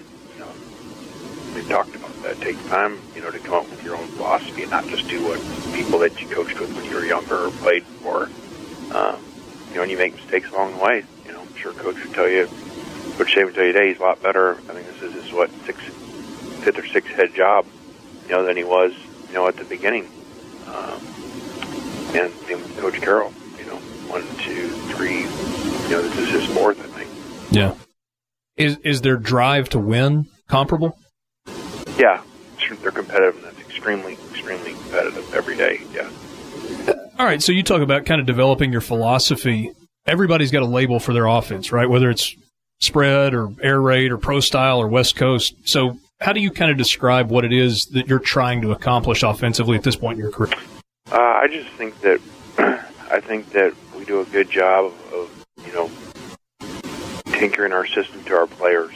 You know, we don't just run a system and no matter what. And you know, we've changed, and you may watch us year to year, and we look extremely different, usually based off the quarterback. We've had in our sixth season, you know, between Alabama and FAU, you know, we had a different starting quarterback five of the six years. And outside of the one year, the first year, um, uh, two years ago, won five conference championships five different quarterbacks. So I think a lot of that was the around to fit them. Do, do you like the challenge of trying to kind of figure out what your quarterback does well and what gives you a chance to succeed, or would it be nice just to, you know, I got a guy and he's going to be my guy for three years? No, it's it's a lot better. um, we just, for whatever reason, it had been like that. Guys, you know, had been had been seniors. You know, the two years to Alabama, so they were gone. Then finally we had Jalen as a freshman, but then that was our last year there. You know, and then we had Driskel that ended up not playing his last year, and then Chris Robison in the last two years. So it was refreshing actually to have Chris back, and I think you could see the difference two years ago and last year because of that. I, I guess the Heisman Trophy winner might be the easy answer, but I'm curious if there's a different answer. Best quarterback that you've coached? Well, I would say being involved with be back big Carson Palmer, you know, first pick of the draft, Heisman winner at USC, and um, I was coaching receivers, but um, you know he he was unbelievable, and the talent was unbelievable, and you know you can see why he played long, you know, in the NFL. How do you go about deciding who your guy is this year at the quarterback position, which you know some would argue is the most important position or the most difficult position in all of sports? What what do you need to see as you go through spring practice to identify who your guy is? Um, well, it might be tough, you know, with John being in baseball. So, um, you know, we'll just have to do, you know, with the information that we have, and you know, who knows? You know, these things go on, you know, all the way to the opener and then go into the season sometimes too. Have you had a scenario before where you've had a two sport guy? Uh, I don't think so as as a quarterback. Um, yeah, yeah, we had some. Uh, you know, at USC, I think we had two a different. Matt Cassel actually did it, um, but not not in this magnitude where it's your first year coming in and he doesn't know your system yet. No, this is new. Obviously, with John Rhys Plumlee, people that watched him a year ago know that he's got great ability with his legs and at times threw it well but needs to continue to, to develop as a passer. How do you go about teaching that or coaching that or going through that development process? Well, it's like any any position, anything. You know, you got to coach the parts of it, see how he's doing, and get him better at certain things. And um, you know, I think what I've seen that you know uh, he has plenty of ability to throw the ball. You know, people bring that up. Um, you know, so we just got to get him better all around. Hey, Lane, tell me about your mom. Ah, call her. Talk to her about it. a classic answer there. Sports Talk Mississippi. We've got a little bit more with Lane Kiffin coming up after the break. We'll take a timeout and be right back with you. Back with you, Sports Talk Mississippi, streaming online at supertalk.fm. Let's jump right back in and finish our conversation with Ole Miss head football coach Lane Kiffin in terms of, of work life balance, you know, people look at head football coaches and go, they make a lot of money and the expectations are sky high. So, how do you avoid burnout? How do you get to be a regular guy part of the time and also still be the head football coach of an SEC program? Um, I, I don't know. That's a good question. I think part of that's where you know where you live. Um, I think when you take a job in that SEC, you realize, okay, that's going to be different than whether you're in LA or you know South Florida, you know where um, you know the fan base isn't so large, and you know any, anytime you're in a passionate area like Tennessee, Alabama, Ole Miss, you know everywhere you go, everything you do, everybody's going to know who you are. So um, that kind of restricts, you know, they should say just you know being normal, but that goes with So Nick Saban, famously a grinder during the regular season, but also steps away at some point during the off season and kind of goes to the lake. It, d- does he ever disconnect at all? I don't think so. And I think that's part of what makes him so great. Um, you know, he's. I mean, even if he is at the lake, he's got a. You know, he's got a list of five guys, five recruits he's calling every night. You know, and talking to, and so. Um, you know, he takes his computer with him, watches film every day. So that's part of why he's so great. So I, I, think if I remember right, right before you were hired, before you got on the plane to come to Oxford, you talked about the last thing you had to do was cover up the boat in uh, in Boca before you could hit the road. What's the leisure activity going to be when you are trying to get away in this job? Is it go to South Florida to get away? Uh, I think so, probably. Um, you know, that's probably the um, you know idea. I guess probably keep the house down there. Um, you know, and so have the ability to do that. You know, the few times you can. Is it being on the water that you like, or is it actually fishing? It's both. Sometimes it's just you know you don't have time to, you know, for the fishing things. So you may take the boat for 10, 15 minutes. You know, just just being out. Yeah. this legislation that seems to be picking up steam to have one year uh, or one time transfers in all of college sports. You've got that in some of the sports, but obviously not in football at this point where you don't have to sit out a year. Is this a good thing that it looks like we're headed for? Is it a bad thing? Do you see unintended consequences? I don't know. I mean, it's great for it's great for the for the student athlete to have that ability. You know, just like we're talking about coaches doing. So um, I, I do wish they had that, but you gotta you've got to find a way to you know get numbers back, or else you're just going to have you're going to have a lot of number issues with teams being under 85, which is not for the player safety. Because everything's about the benefit of, the, or for player safety, which is you know having four games to play and still be able to redshirt. You know, um, and then if all of a sudden teams are losing guys and don't don't get numbers back to replace them, now you're going to have teams playing with 70, 75 guys. Is it, does that go into the philosophy that you've talked about with r- regard to it being more like the NFL in terms of managing your roster? Yes, it is very much like that. Um, that would make it even more at that point because now you, now you truly have free agency. Is there a scenario where maybe you've got a little bit of an advantage in, in that, in that you have coached in the NFL and you have had to go through the roster management issues? I don't know. It's not as complicated to figure out in college because you don't have the cap and you know having to figure out where you put your money and how much you pay the players and stuff. So not quite as complicated. Have you got a good Ed Orgeron story? I, I know you guys have a relationship and have worked together some in the past. You were nearly with him at LSU. Is, is there one that stands out? I was just sitting next to him in the league meeting, the coaches, and they're going over a bunch of rule changes, all these things, doctors speaking, all these. And he just, gets, I'm sitting next to him, turns me, he goes, "Just win, baby." that's that's pretty on brand, isn't it? Yeah. Uh, what's that setup like where you've got all 14 coaches at the league office, the commissioner there, there's no media, there are no outside people, it's just the 14 of you? Um, it was interesting. Um, I thought it was actually pretty friendly, maybe from what I recall being that meeting last time, you know, with the group, you know, 12 years ago. Um, you know, it was, you know, some newer guys in there. And so I thought it was actually a little bit more friendly than, than I remember. Last thing for you, you uh, you you've been in L.A., you've been in South Florida, a bunch of different places. Football coaches meet lots of cool people. Where does uh, where does Morgan Freeman rank on the list of celebrities that you kind of spent some time with? That was cool. He's awesome, and um, you know, just love him in movies, and um, he was awesome in person too. That that voice is real, isn't it?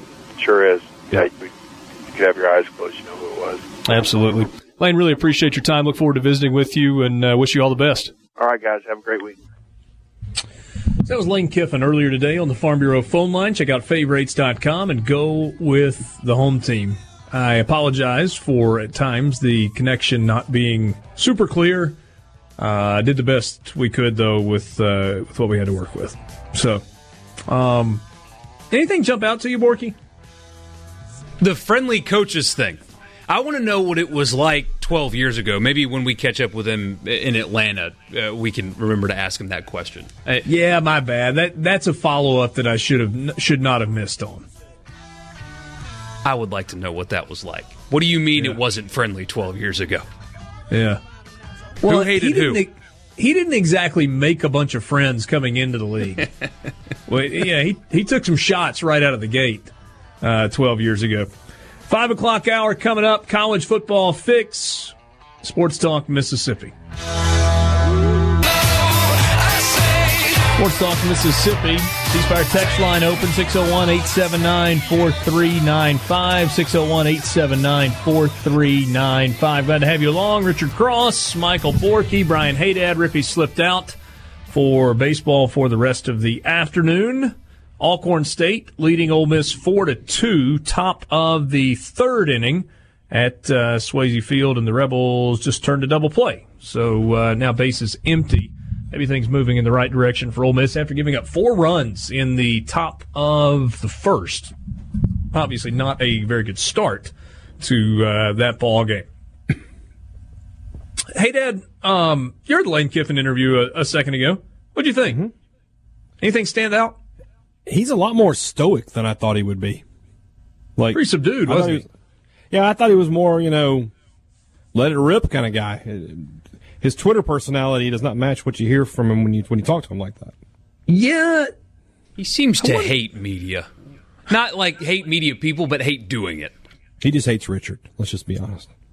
Well, that might be true. Although he sounds pretty similar to that in most of the interviews that he does. Um, I told you guys at the beginning he's not going to be a press conference uh, like electric press conference radio guy. That's just not who No. he's ever been. No, no, not at all. Um, I, I think he understands that the media piece is a part of the job, and so he does it, and you know, does what he's asked to do, and was kind enough to you know give us some time. Uh, but I don't think that's his favorite thing to do. And I, I It wouldn't be mine either. Yeah, I mean, I guess you've really got to pique his interest to to get him. I don't know. I mean, I don't know if you really pique his interest with something if he perks up and and I think maybe that's just his demeanor. Um, I thought that maybe the question about his mom, you know, tell me a little bit about her, might kind of get him going a little bit, and not really. Um, I think he's got a genuine love for being on the water on a boat. I think I would too if I got to spend that much time on it. I thought he uh, the, the like the the most I thought he was inter- interested in what you said when when y'all were talking about roster management, and he he sort of yeah that you know he- you made the point like does this coincide with what you've said in the past and I, I guess that, maybe he took that as oh wow somebody was listening to me, Yeah. and and it sort of went from there. Well, and you know when he talked about the one-time transfer thing, you know you could tell that he realizes that's going to be a challenge, but at the same time, um, that that's what's best for student athlete. I think it's refreshing to hear people just very openly say, "Look, this is what's best for the kids." So whether we like it or not, it's what we need to be doing. Something to do that. Um, I, I was I was intrigued by his answer when he talked about um, kind of the the evolution of his offense. When I mentioned, you know, every offense has got a buzz phrase. You know, it's it's West Coast, it's spread, it's air raid, it's you know triple option, whatever it is. What what is it you're trying to do offensively? You know, does it does it fit into a box? And he basically said we just tailored around to what whatever players we've got. And I think it takes kind of a unique offensive mind to be able to do that and do it successfully. Yeah. I mean, that, that that's not to say that Mike Leach, just for an example, couldn't tailor his offense to the personnel he's got. But that's not how Mike Leach does it. Mike Leach's offense is his offense. Period. He believes in that offense. He's going to recruit to it. And until he recruits to it, he's just going to run it with who he's got and do the best he can. If you got a quarterback that runs it really well, sounds like they're going to run it with quarterback. If you got a pocket passer, they're going to drop back and I, I don't know. It'll be fascinating to see. Um, time right now for the college football fix. College Football Fix is driven by Ford and your local Mississippi Ford dealers. Log on to buyfordnow.com. Find out why the best selling trucks are built Ford tough. This is Truck Month. You can save money on the Ranger, on the F 150, the best selling truck in America for the last 43 years, and uh, also on Super Duty. Visit your local Mississippi Ford dealer and test drive one today. So, for the college football fix, Borky, this is kind of heavy, but it's a real thing. Do you remember? Do you remember? Um, sorry. I digress. I didn't even get a chuckle heavy, from you guys. Come on, wake up! Kind of heavy. We're gonna we're gonna. Well, we're gonna- yeah, it, see, it was the uh, this is a heavy story, knowing what the story is, and then you trying to drop a Earth, Wind, and Fire reference on me. Sorry.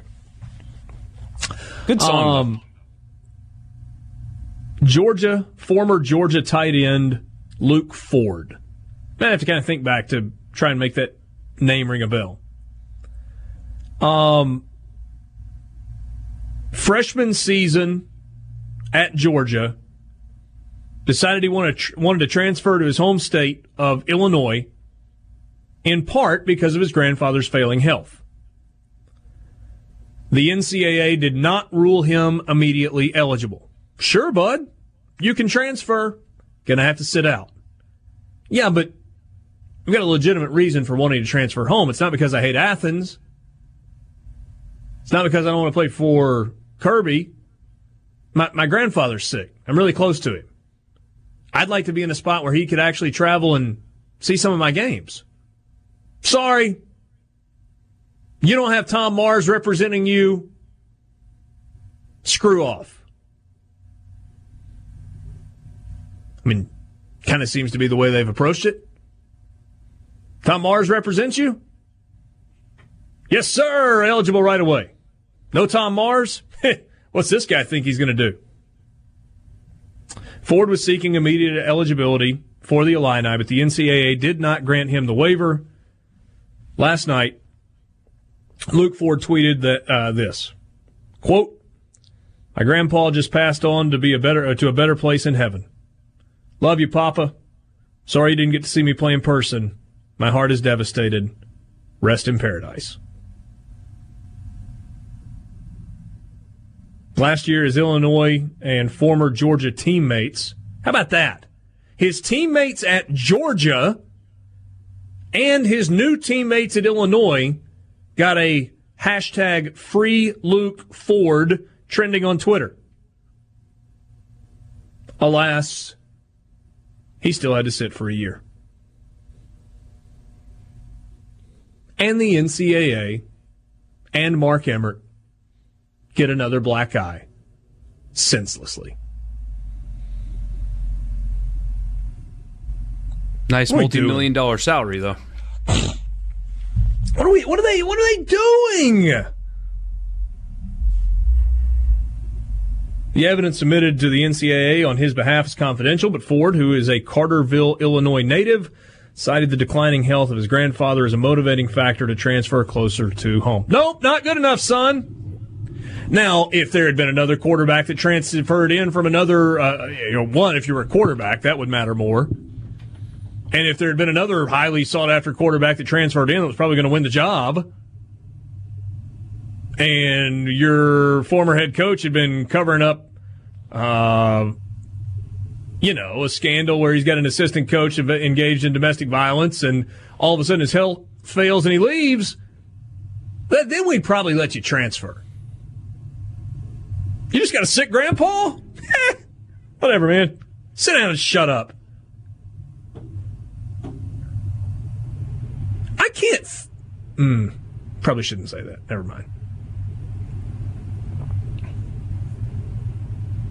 I think I was headed in the direction of it would be hard to be upset if someone in a very publicly manner, a very public manner,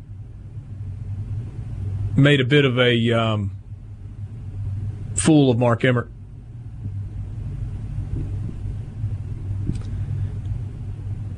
Can you like, really make a fool of that guy though? He just no. Seems... I'm, I'm I'm trying not to say what I'm trying to say, but I'm just going to say it. I mean, would you be sad if you were sitting there watching a Mark Emmert press conference and somebody walked well, on stage and clocked him?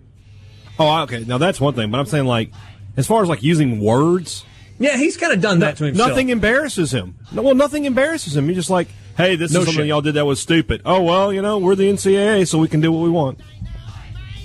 No shame. None. Let me back up. Ah, you don't want to see physical harm.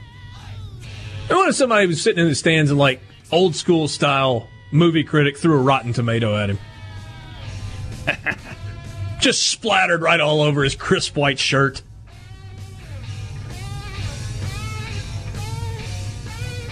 what, what other things could you do that you know not physical harm that would be? Never mind. I should probably stop going down this rabbit hole. That's your college football fix. Luke Ford. Hope you got good memories with your grandpa. Even if he didn't get to see you play, he's got the best seat in the house coming up.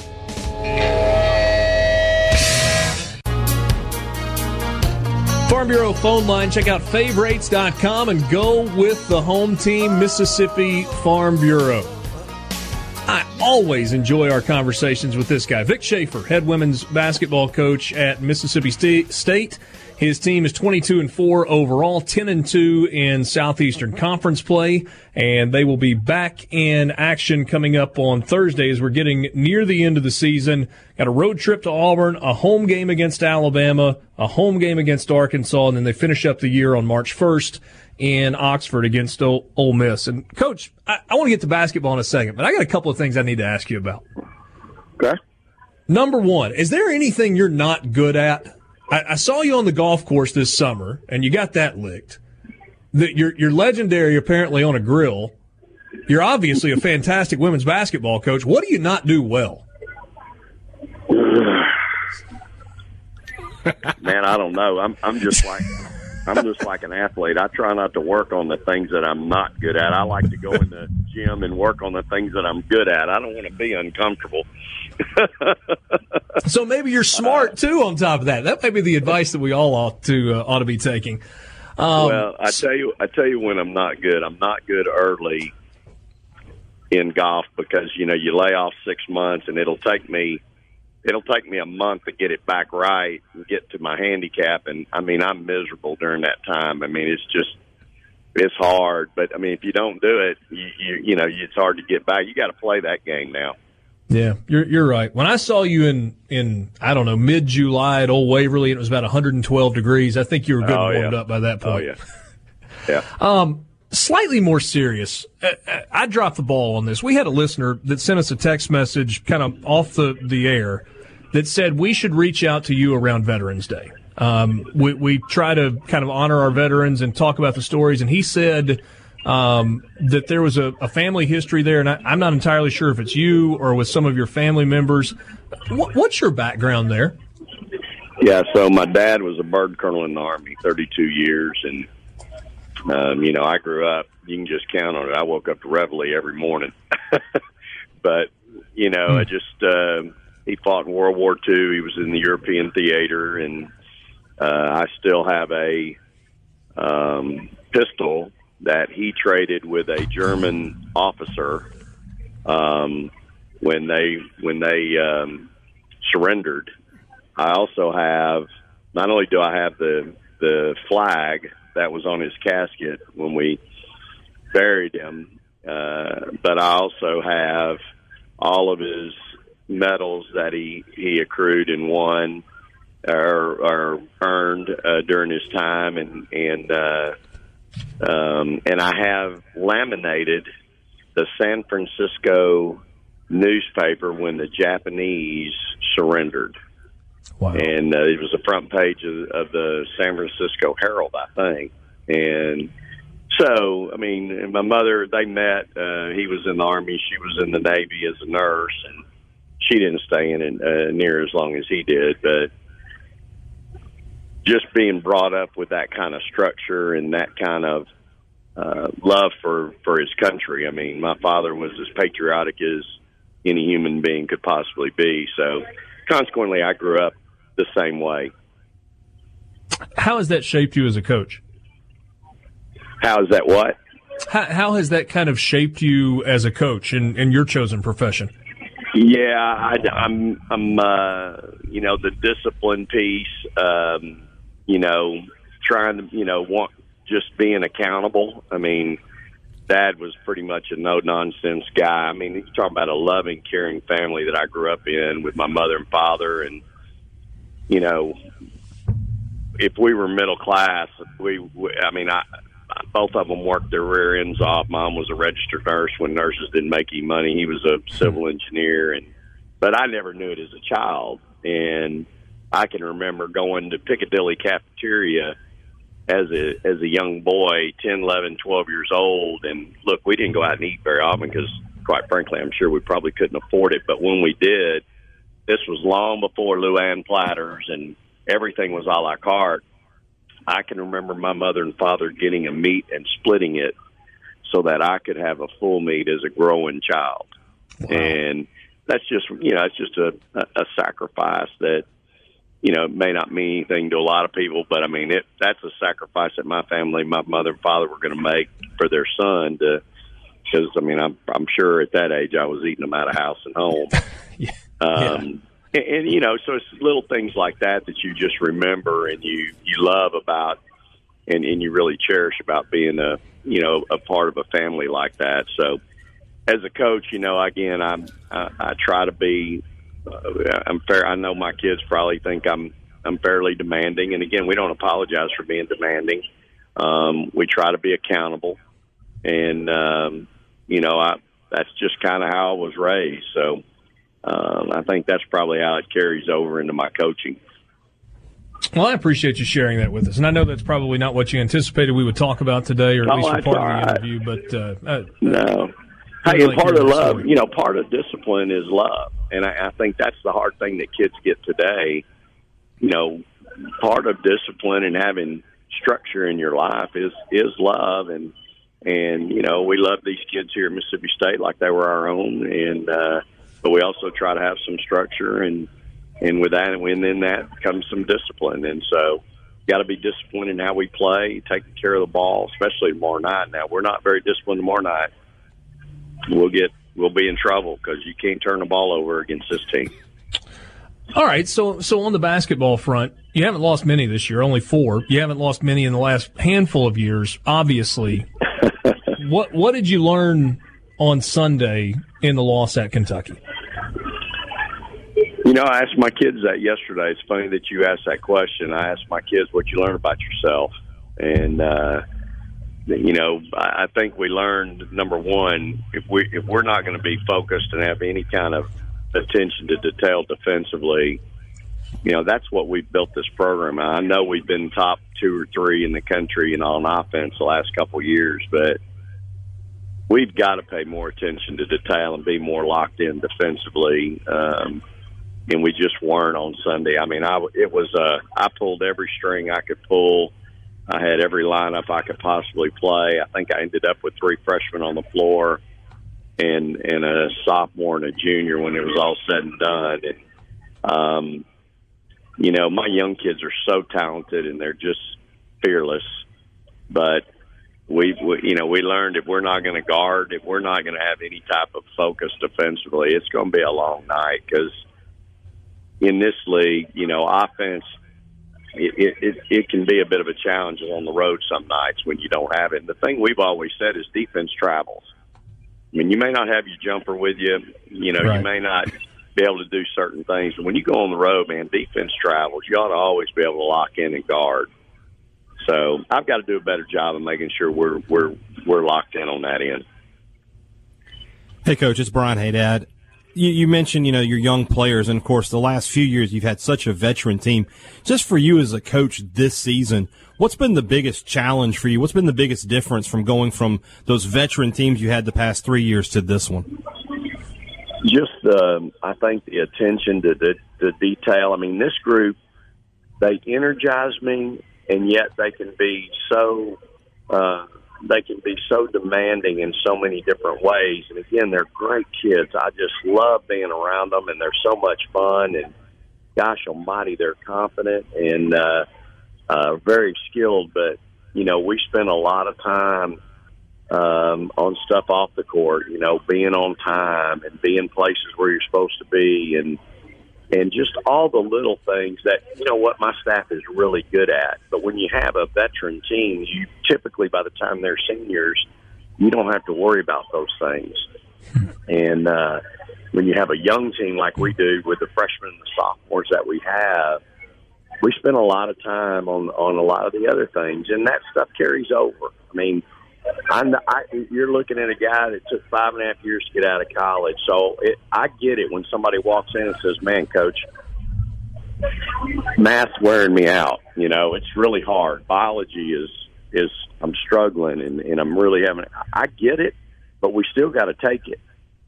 You know, we still got to battle in there and compete, and um, and, and so you know that's something we really take, taken great pride in here is our, our team GPA and being in class on time and and all that kind of stuff. And so, you know, and again, it's I love these kids and they're they're so they're great, but they're challenging, and you have to you have to stay proactive, guys. Is what I'm telling you. You better See- be see, proactive, Coach- or the next, you know, you're gonna You're Yeah. to get hit with something every day. I, I knew if we got you to talk long enough, we'd find something that I was better than you at. It took me six and a half years to finish college, so I got you. hey, and again, I, it wasn't that I was a big, you know, I, I, my distractions were hunting and fishing. I mean, really, go. that was my distraction. I wasn't a big go out at night guy and, and hang out. I just, man, if it got to be hunting season now, it was hard for me to stay focused in school. Coach, appreciate your time. Wish you all the best for the rest of the regular season and look forward to talking to you soon. Hey, appreciate you guys so much, and uh, stay tuned. I believe the best is yet to come. Praise the Lord and go dogs. Sounds good. Vic Schaefer, head women's basketball coach at Mississippi State. They play Auburn on Thursday night. You know I never, I never Certainly appreciate Vic Schaefer spending a few minutes with us this afternoon. Mississippi State coming off a loss to Kentucky, 22 and 4 on the year, 10 and 2 in the SEC, four left in the regular season starting Thursday night on the road against Auburn. They close out the regular season on March 1st in Oxford against Ole Miss, beat Ole Miss handily earlier this year. Handily, hey Dad? That's a fair enough assessment, yes. This moment in sports history is brought to you by Acoustic Wave in Ridgeland. You can get wave therapy to treat many orthopedic conditions, including heel spurs, tennis elbow, golfer's elbow, shoulder tendonitis, and more. Best part? No incisions, no scars, no downtime. You can go back to work the very same day. Contact Acoustic Wave today at acousticwavems.com or call them at 855-563-6100. The number again, 855-563 60, 6100. Bork, you were actually stealing from Saturday, right? Yeah, there wasn't any good ones today, and this is probably my favorite sports event, even though I wasn't alive when it actually happened. So wanted to get this in. In 1980, it was a good year, a quickly assembled group of American college hockey players beat the Soviet Union, considered the greatest international team ever assembled, 4 to 3 in the Olympic medal round in what is widely considered the greatest upset in the history of sports. It was not the gold medal game. It was the semifinal game, for lack of a better way to describe it. It is the day in which Al Michaels asked and answered the question, Do you believe in miracles? You want to hear it? Yes.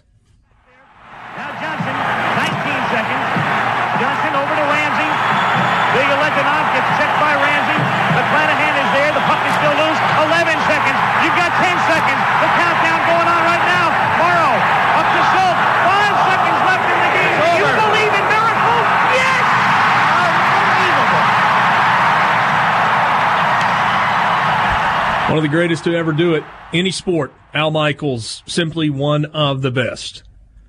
The Soviets had won the four, uh, had won the previous four gold medals in the Olympics and five of the previous six.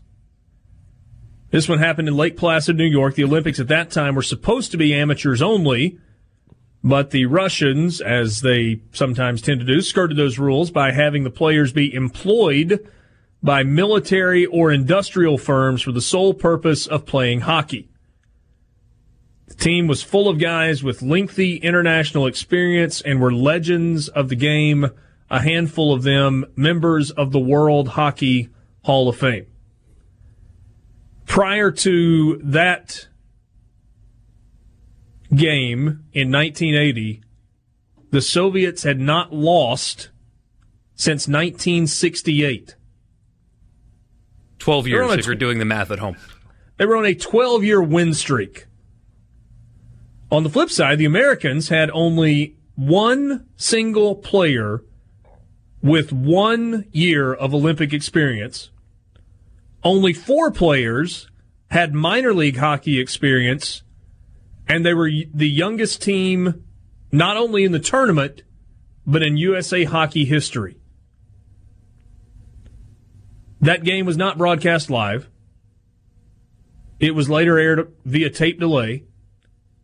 And even then, parts of it were edited out to fit the time window. in my I've read so much about this and watched documentaries and stuff. I don't know why I've gravitated to this moment, but there are people still to this day that claim they watched it live and that it was live when they watched it. They they refuse to believe that it was on tape delay.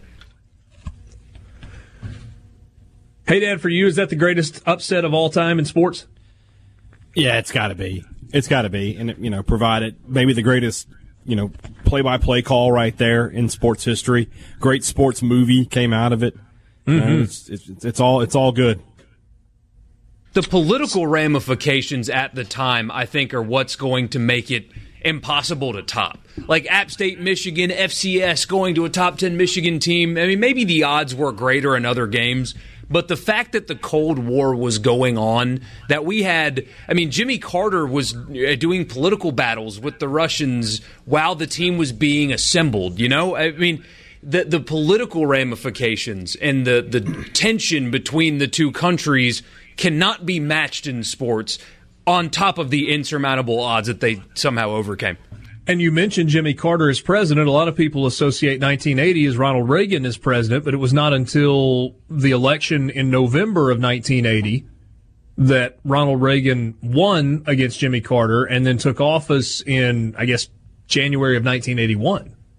Yeah, and I mean, and uh, the last time we talked about this, I remember a, a, listener clapped back at me saying that there was no gas shortage at the time. That that there absolutely was. So not even just the Cold War, that people were waiting in some places hours at a time just to fill up their gas tanks. It was a very odd time to live in this country, and it was hockey of all things that people rallied around. It's just remarkable. So January twenty second no, that's not right. February 22nd, 1980, the official date. That's still three days away, but that is a really good choice for this day in sports history. It's brought to you by Acoustic Wave MS. Um, they can help you with uh, whatever pain you have. Moment in sports history brought to you by Acoustic Wave in Ridgeland. Again, you can find them online at acousticwavems.com or call them at 855 563 6100. Hey, Dad, what's your favorite upset for Mississippi State in history? Alabama, uh, 1980, six to three. But you don't remember that. I don't remember it, but I mean, that's got to be it, though. Okay. As far as like you talking about, like I was alive, yeah, that you've and, uh, seen watching it, or, or, or, even if you weren't Maybe- actually there, that you've watched on TV or listened probably, to on the probably radio. still Alabama, 1992. Not 92, Okay. 96, 96 Ninety six in Tuscaloosa. in, in in Starkville. Okay, it wasn't Starkville that year. Yeah, When did State Well, win that- in Tuscaloosa in that time frame? The next year, 97. So it was ninety seven when they won there. Yeah, yeah, but that, that Alabama team was bad. That was Mike DuBose's first year. Yeah. State was much better than them. Bit of breaking I hate- news I- here. I'm about to say I hate to break this up, but we got some some huge breaking news. It looks like. the NFL is changing for some reason their playoff structure. Only one team will get a bye now moving forward, and seven teams from each conference will make the playoff. So That's a total hilarious. fourteen teams will make the playoffs. Instead of We were the just talking about MLB 12. changing playoffs, and now it's the NFL that's going to do it. What's the rationale? I have a feeling it's it's part of the CBA negotiations. So I have a feeling the players are proposing this because they get more money, and probably the owners tend to agree. It's a money thing. That's the only reason why you do this. Um. So was it Adam Schefter that broke this? Yeah. Yes. Okay, so Adam Schefter's tweet NFL playoff structure is about to be changed under the current CBA proposal. Seven teams from each conference will make the playoffs with only one bye per conference, sources tell ESPN. And it will go into effect this upcoming season. Does that mean we get an extra wild card round game? Is that right? That is right. Yeah. So if some is good, more is better in terms of the NFL playoffs, So I guess. Does that mean we have a wild card versus wild card game? I wonder. That's exactly what you'll have. And then those two teams will play the team that had the bye. There it is. I'm just guessing, but that's the most logical. That makes the most sense. Yeah, yeah, yeah. So on the opening weekend of the playoffs, wild card weekend, we will have four games. Yeah. Is that all right? Or no, th- three on each side. Three on each day, yes. Yeah, so six games total. So so six games, three on Saturday, three on Sunday. And then on division round weekend, we'll have four games. And then we'll have two for conference championship weekend and then obviously the Super Bowl. Kind of feels like it devalues the regular season, but the playoffs are when the NFL is at its best. So if you're going to add a couple more games for me, I'm fine with that. Yeah, I don't. I mean, on the surface, it's hard for me to find a negative there. I'm trying to see who would have who would have made the playoffs this year if this had been if this had been in effect. Dallas. Dallas would have been the other team. I believe on so. On the yeah. NFC side. Mm-hmm. It would have been Dallas. Who would it have been on the AFC side? Dallas or the Bears. One of the, no, no, it would have been the Rams. The Rams were nine and seven. Oh, so they did pass Dallas. Oh man. And on the AFC side, it would have been the the Steelers. Yeah, the Steelers. Mason Rudolph in the playoffs last year. Wow. Sports Talk Mississippi. A SuperTalk Mississippi media production.